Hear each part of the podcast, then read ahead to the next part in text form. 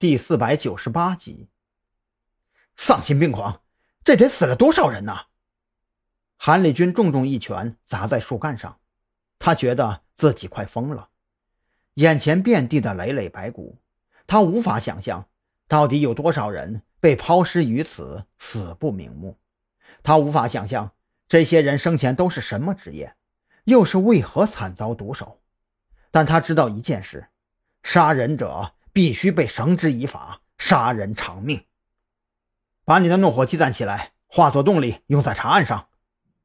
张扬瞟了一眼树干上留下的血印，一边摇头，一边从怀里掏出纸巾，递给韩立军：“仔细翻找周围的每一个角落，直觉告诉我，这个住院部绝对不简单。”在满腔的怒火中，韩立军的工作效率很高，他很快将自己负责的区域彻底清查干净，一共从土壤里找出三百多块零碎骨片，除此之外，却是没有其他任何收获。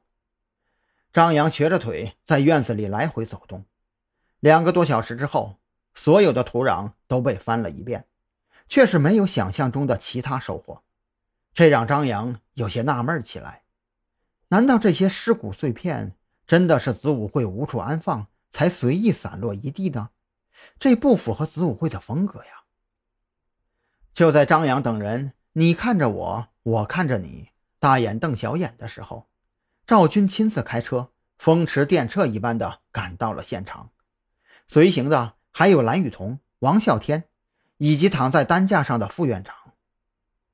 什么情况啊？这是？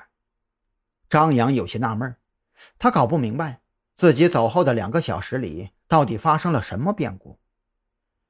精神病医院的院长咬舌自尽，幸好副院长招供了。蓝雨桐简短的将审讯情况给张扬讲述了一遍。原来就在张扬走后不久，精神病医院的院长就在审讯过程中咬舌自尽。副院长想要效仿，被及时救治。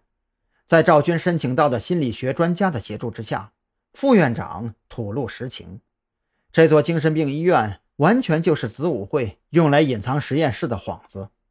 在医院的地下有一所非法实验室，正在进行人体器官克隆实验。以及收集和分析国人的基因特征。听到这话，张扬顿时就炸毛了。世界各国都在将人体器官克隆作为医学下一个进步的方向，可问题是，子午会这种组织怎么可能老老实实遵守国际医疗公约呢？用脚后跟想都能想得到，他们所谓的人体器官克隆过程。将会有多么丧心病狂！在副院长的操作之下，隐藏在住院部一号楼电梯间侧面的入口被打开，一道用纯金属打造的楼梯缓缓向下延伸。老韩，跟我一起下去。